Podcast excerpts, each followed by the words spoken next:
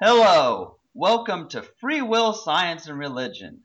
I'm Chandler Klebs, and I'm here with George Ortega, David Joseph, and Trick Slattery. And our topic for today is about humans compared to other animals related to the free will thing.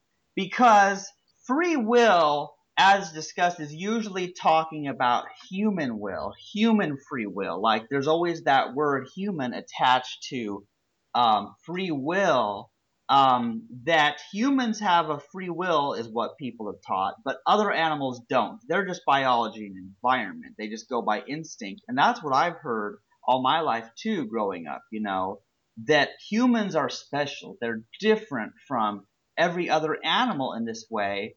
And so perhaps we should examine this and examine, well, okay, prove it that humans are different than other animals? How can you demonstrate that they're different than these other animals? And even though all animals are different, what they're claiming is that, well, humans have this ability of free choice or free will um, that makes them responsible and credit or blameworthy for their actions, even though we don't credit or blame other animals for what they do. And I think this ties into people um, thinking that because they can rationalize and they can uh, think and do logic, and, and other animals don't really have those capabilities, that somehow that puts them uh, on a level that allows them to have this free will ability, which is kind of um, a, a, bizarre thing and where we have to get into, I think, a little bit when we talk about this. Yeah, well, what's interesting is that some humans can't really think and rationalize and all those things that they consider uniquely human. I mean, there's variations on intelligence and abilities between animals of the same species as well. So right. I don't. I, so what's interesting is I don't think somebody can look to certain features of well, this animal can perform a task like math or compose music and use we like you can't use that necessarily as um, as some way of trying to prove free will because well, right. The, the question is how does how does do you know having that ability the ability to use logic or reason or whatever how does that make someone more free um, than an animal for example?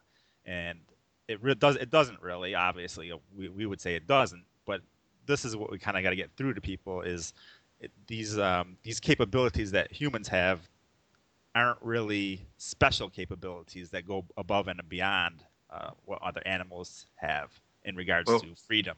What about what what what about if someone said that um, human beings have have the uh, the ability to kind of think ahead a bit, and so they can kind of um, like make decisions for, for tomorrow, like right now. Yeah, that, right. some, some philosophers refer to intentions. That's how they frame it but thinking think about it like whether we make a decision about the immediate present or about a week or a year from now how does that you know how is extending into the future you know grant um, a special ability? Well um, yeah it's probably not a special ability but i'm not sure if um, if there's any animal that can kind of think to oh, next week but i don't know because then you have animals like squirrels that you know don't they like um they collect nuts and stuff, don't they? That's a good example, right. David. They're co- they collect um, nuts like they. A lot of animals collect food for the winter. Like they collect food, like ants do that, you know, uh, and bees do that. You know, their honey is their is their food that's supposed to get up through the winter when there's not plants around. Um, so yeah, you could say that a lot of other animals um, think and plan ahead. So it's not like that's a human only capability. Though, people would probably um, categorize that as instinct, whereas they categorize people thinking ahead as actually thinking ahead, actually, you know, deliberating on uh, a future event. So that's it is slightly different. Um, the the the problem is neither really grant a, a higher level of freedom in regards to w- what a person is thinking. So, but but it, but that's where I think a lot of the confusion is lying uh, is is the fact that um, people do have these cap these capacities that other animals don't have, and they somehow equate that to some higher capacity of freedom. Yeah, and you know, Trick, maybe we need to go into that. Well, what is this instinct that people are talking about? Well, actually, like I think in, in the past, you know, the, the debate about humans was, you know, was our behavior the result of nature or nurture, you know, genetics or environment? And now we conclude that it's a combination. But I think more and more, I think we're concluding that much of the um, of the behavior we formerly attributed to our upbringing, you know, how we were raised, our environment, is actually genetic. So this this instinctual um, component of humans is actually much more pronounced than, than we um, thought, let's say, decades ago. Yeah, yeah, yeah. yeah a lot of uh, a lot of genetic facts are coming to light in regards to uh, behavioral science. So. Um, I, I, think they still say that it's a combination of both. I think I think that's the consensus among scientists is that it's a it's a combination of genetics and environment that cause these things. Um, but that's a thing. It's not any more free with an, an environment cause than it is a genetic cause. So. From, from from what I understand, genetics can give you the predisposition, but it will take an environmental trigger in order to kind of activate that predisposition. Yeah, for some of them, like uh, you have um, where you have a gene that actually activates due to uh, the environmental conditions that cause the gene to activate. So. And you could also make the case that, like you know, behaviors just as automatic as breathing are actually instinctual. You know, they're they're you know they, they don't require any any thought or intention. I mean, the the autonomic nervous system. Yeah, that's a good example. There's all kinds of things that we don't consciously or intentionally do, such as breathing and and farting and all, all kinds of um, interesting things that we do that without even thinking about it. And the and the immune system that fights off diseases, the, the white blood cells, and all that kind of neat stuff. It, we don't have to think and plan and do this stuff intentionally because if because if that was the case, like we would forget to breathe, like we would just forget to breathe and die. Yeah, well, I think that most people would say that those are the things that we don't do freely, whereas the other things are the things we do do freely. So, and in fact, I think they a lot of people would say that, for example, children don't have free will, but then as you get older, you you get free will somehow, um, because of the the reasoning capabilities or something like that. So I don't know. I don't know how how they get to these conclusions, but I think that's where a lot of it's stemming from. Well, what's interesting about it is, you know, George, he has a chapter and an episode about this, you know, like asking when a child gains free will illuminates the problem. And it's like my favorite chapter of his book because it's just like, yeah, when does a child magically get this free will thing that people claim? Right, right. So what you were saying, Trick, is people have this idea like, okay, well, sir, there's some things that we're not free, some things that we don't choose, such as our breathing and our nervous system and all that. But then they, but so they have a, well, they have the things that we don't choose, but then they think there's another category of things that we do choose, and so they act like, yeah, they're separate categories, and so then I guess we kind of could use the um, George Ortega's two-step refutation. You know, like ask them to think of a choice they consider to be freely willed, and then ask them if it was caused or uncaused. I mean, that's. I mean, this is the big enigma, guys. I mean, like, you know, the refutation of free will couldn't be simpler. It couldn't, you know, in other words, like, if things are caused, free will is impossible. If things are uncaused, free free will is impossible. So almost kind of like a, a bigger mystery than like you know this whole free will thing is like how people don't get it. You know how people, how academics, PhDs, people who have actually written books on on this topic, just you know fail to appreciate this very powerful, simple explanation. Yeah, I mean, it, it couldn't be any simpler. I agree there because it's so, I mean, it makes so much sense, you know, that if things are caused, there's a causal regression that goes back before you you exist, you're conceived, and anything. Um, but even and if things are uncaused, then it doesn't matter when they happen. Um, they still mess up the idea that you caused an uncaused event, so you can't freely will an uncaused event either. Back on the animal thing, uh, it would be kind of interesting to see like a poll of people that thought certain animals had free will. Like, uh, for example, great apes that aren't humans or or uh, dolphins or anything like that. I, I, would like to see that poll. you know what's interesting? Like for decades, for perhaps you know over a century, people have you know kind of like said, well, other animals don't have free will, but we do. And now I think like a few years ago, um, there was this this um, experiment because they're they're trying to now go into the lab to demonstrate that in the lab they can like um, prove free will. So they actually this this experiment, you know, proposes that by some kind of mechanism, I forget the exact, you know, whatever, that somehow fruit flies have free will. I don't know if you guys have encountered that. You know, so like, so, so they're they're basically going from like no no animals have free will to like well even even fruit flies have it. I mean it's it's like you know it's just it's a great irony how like you know the the um the attempt to to save free will just kind of like would controvert their entire um you know thinking about animals. Yeah, I think I think I saw. I didn't. I don't remember a fruit fly one, but I think I remember a worm one. Actually, I don't. I don't remember how it went, how that went either. But it was like worms have free will. I was like, what? yeah, well, you know what's interesting about this, guys, is that there is a compatibilist, you know, who commented on my blog a, a while.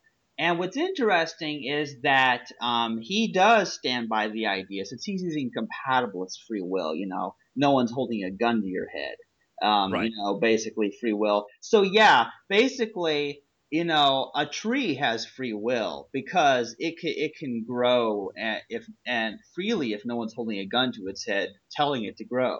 Like yeah, well, yeah, a lot of a lot of compatibilists. They just they contrive these. Uh, I I have one uh, on my blog post right now that I'm kind of debating with. That's just contriving, you know, the, the typical oh. Um, if you can rationalize, then you have free will.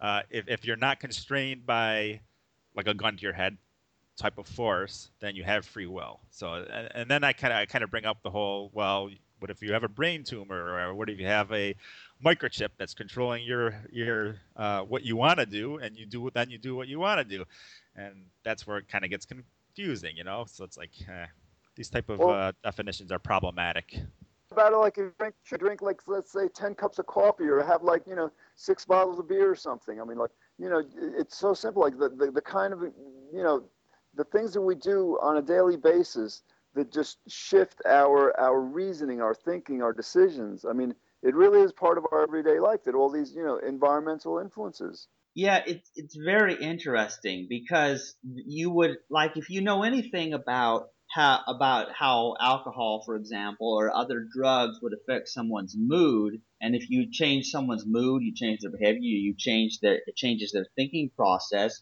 I mean, why does medicate, why do people give people medication for depression? You know, um, it has an effect on your brain and how it affects your brain will have an effect on your behavior, on, on your thoughts. And so it's like, this blows the traditional um, idea of free will like that at least I was taught this. Basically well your free will is contained in your spirit. It's not a part of your body. So it can choose freely no matter what. Yeah and animals don't have that that special yeah and you know what trick? Uh, related to that I was re- I was always really upset about that. You know the whole if you're if you grow up in this idea that oh well you humans go to go to heaven or hell but well, these other animals, well, they just stop existing after they die because they don't have a soul or spirit. And I'm like, there was, there have been some people who have who have left the faith over that issue. I'm not even yeah. kidding. There are some people who, who say, I'm not going to any afterlife if I can't take my dog with me. and so I always found that the most offensive to animals thing. You know, it's kind of a side note, but yeah, that there's still this idea because our topic is animals this idea that there's a difference between humans, that they have something other animals don't. And of course, even if if they go there, that you know, like fine, we have a soul that animals don't have. That doesn't have free will either, you know, because like you know, basically the soul would be subject to causality, you know, and and we didn't, we wouldn't have um, been able to have created our souls. So I mean, yeah, I mean, like, again, like the the distinction, you know, trying to distinct between us and other animals, it just it doesn't help. Yeah.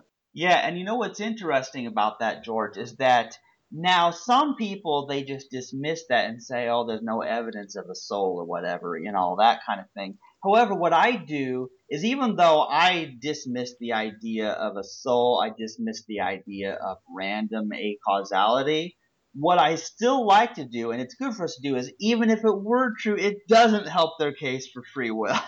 And again, so like you know, going back to kind of like you know, the childhood thing, when does a child um, gain free will? Again, you know, the question with animals, so like yeah, so basically, um, you know, just as with the, the childhood, like when does a child gain free will? Historically, evolutionarily, you know, basically, when did you know organisms evolved, you know, because we all evolved from single-celled organisms. At what point during that timeline did we, you know, you know, obtain this this this extra quality called free will? Yeah, exactly. Yeah. Well, that that's the thing. Like philosophers like Dennett and stuff like that say that, you know, uh, free will has evolved.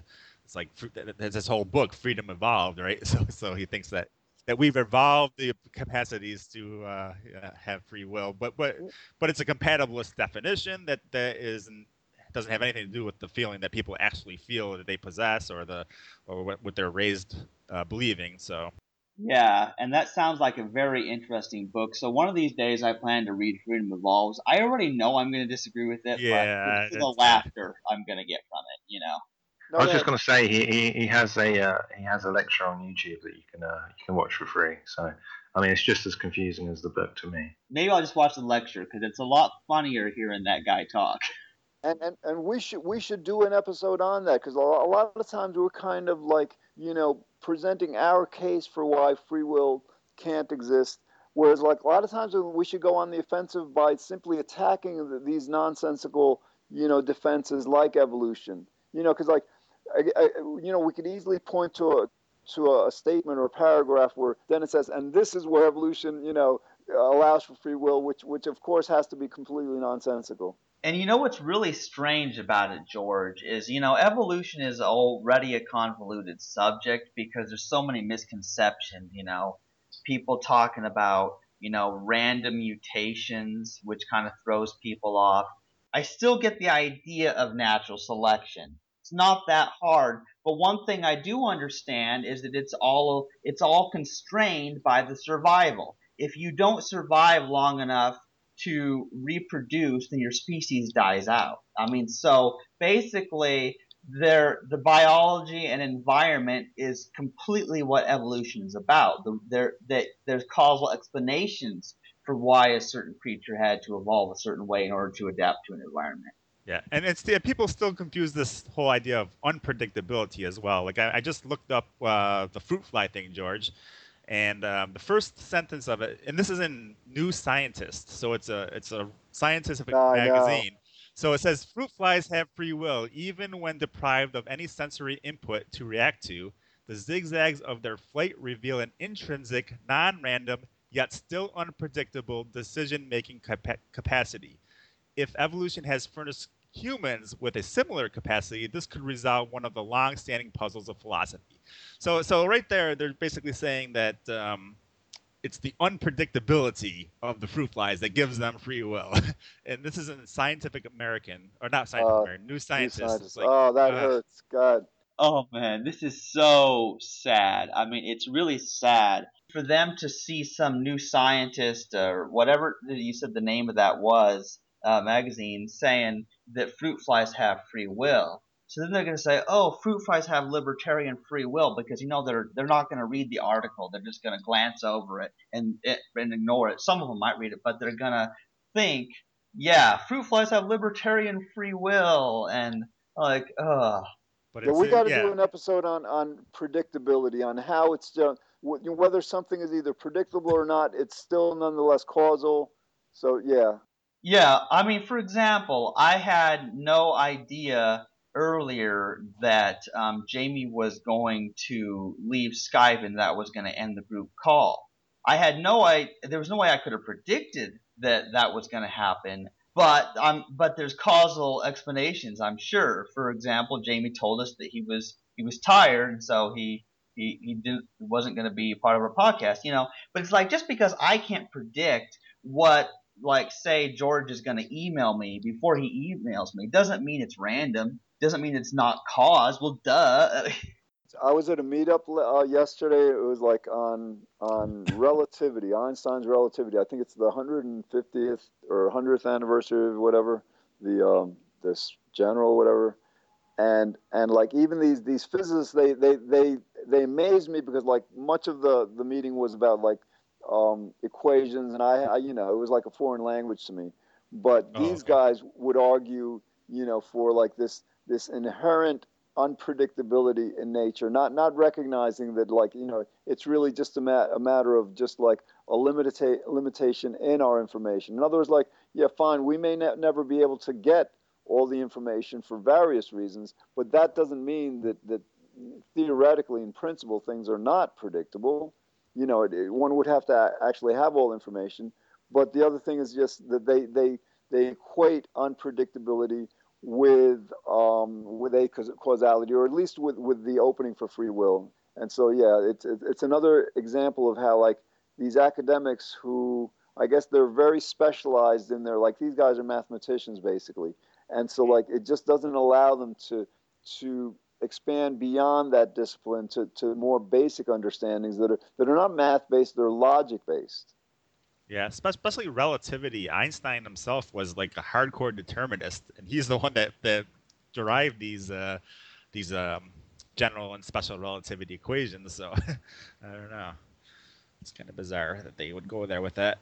But yeah, because it's it's because of you know they're they're unpredictable. But Einstein himself knew that, that it has nothing to do with whether something is unpredictable. It has something it has to do with whether it's causal. So whether whether everything has a variable to it. Right. And what's interesting about it, guys, is that the fact that we can predict so much is where we get the idea of cause and effect. It, it almost sounds like a kind of God of the gaps argument, you know, kind of free will of the gaps, so to speak. Absolutely. That's that's as much as they have. They say like, you know, basically they can't explain how free will can logically occur. So you're right. They say, well, maybe not everything is caused. You know, not not not um, fully thinking it through. Right, or they just say that the the unpredictability itself somehow grants free will, which that doesn't make any sense. They, they don't understand that that unpredictability has to do with a knowledge. It doesn't have to do with what actually is. So so it's it's this conflation between um, epistemology and ontology. It's a which which is the study of uh, knowledge compared to the study of uh, what is or what exists. So, and, and, people conflate these two and mesh them together, when in reality we're talking about what is, what what what um, what in fact is.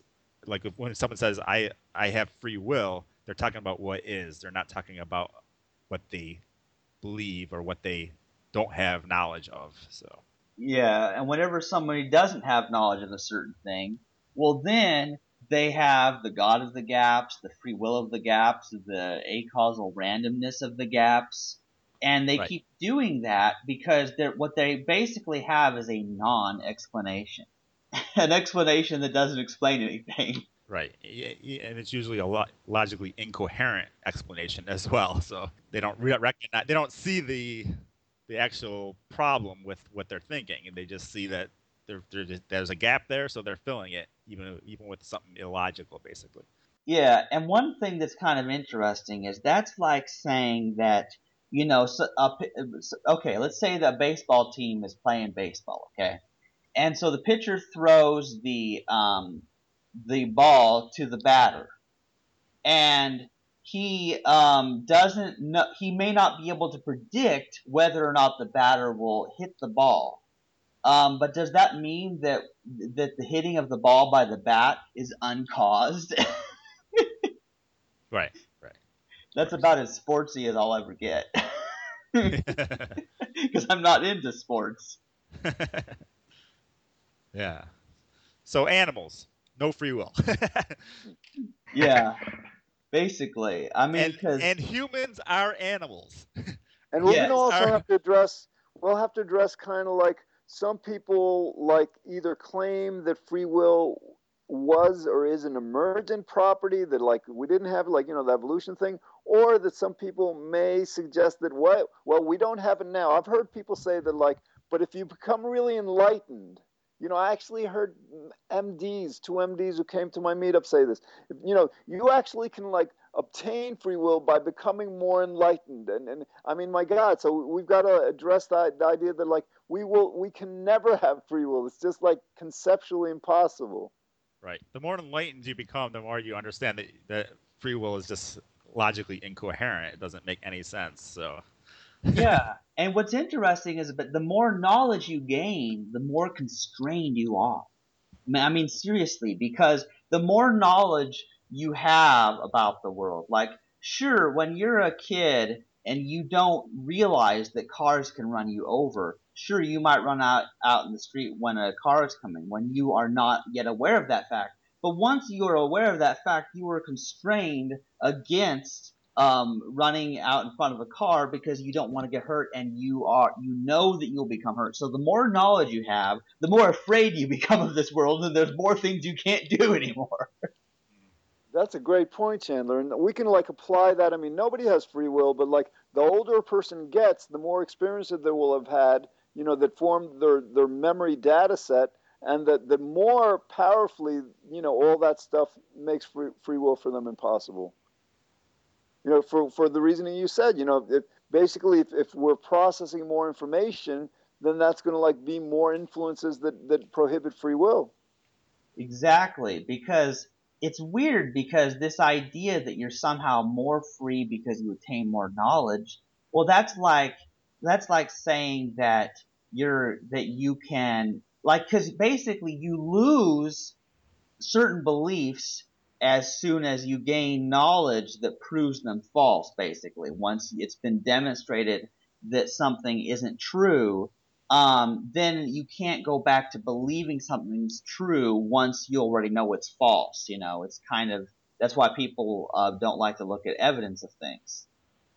Yeah, and I think another thing is is people look at um, when they have more options to choose from. Like, say they have five options that they that they can choose from they think that the more options you have, uh, the more free will you have, basically. so I don't know. That, and I, I don't I don't get that one either because the options of the menu on a restaurant, for example, that's if you call that free will, guess what? That's not something in the person. That's right. something on the menu. You know, it's not it's not if you call it free will, it's a free will that's outside of the person that the person doesn't have access to.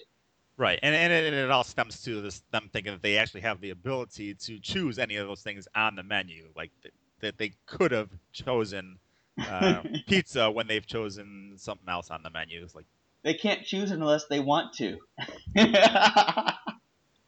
yeah, well, okay, we're a little over thirty minutes, um, but do you think we covered like the difference between like you know this supposed difference between humans and animals, basically? Because I don't think that. Oh yeah, absolutely. Yeah, yeah, you, yeah. I think it comes down to humans think they're special because of their, their capacities to rationalize and their capacities to think and you know deliberate on options that are a little higher than animals. So that they that's what kind of confuses the I think the issue between the two. Yeah, so I think we we pretty much settled that. We agree on that. We're we're animals. okay. Um, I, well, well I, I, just wanted to add that I've been um, I've been following a, uh, a dog attack recently in uh, in the UK, and there seems to be almost like a 50-50 split if you go by the comments of people blaming the owner and people blaming the dog.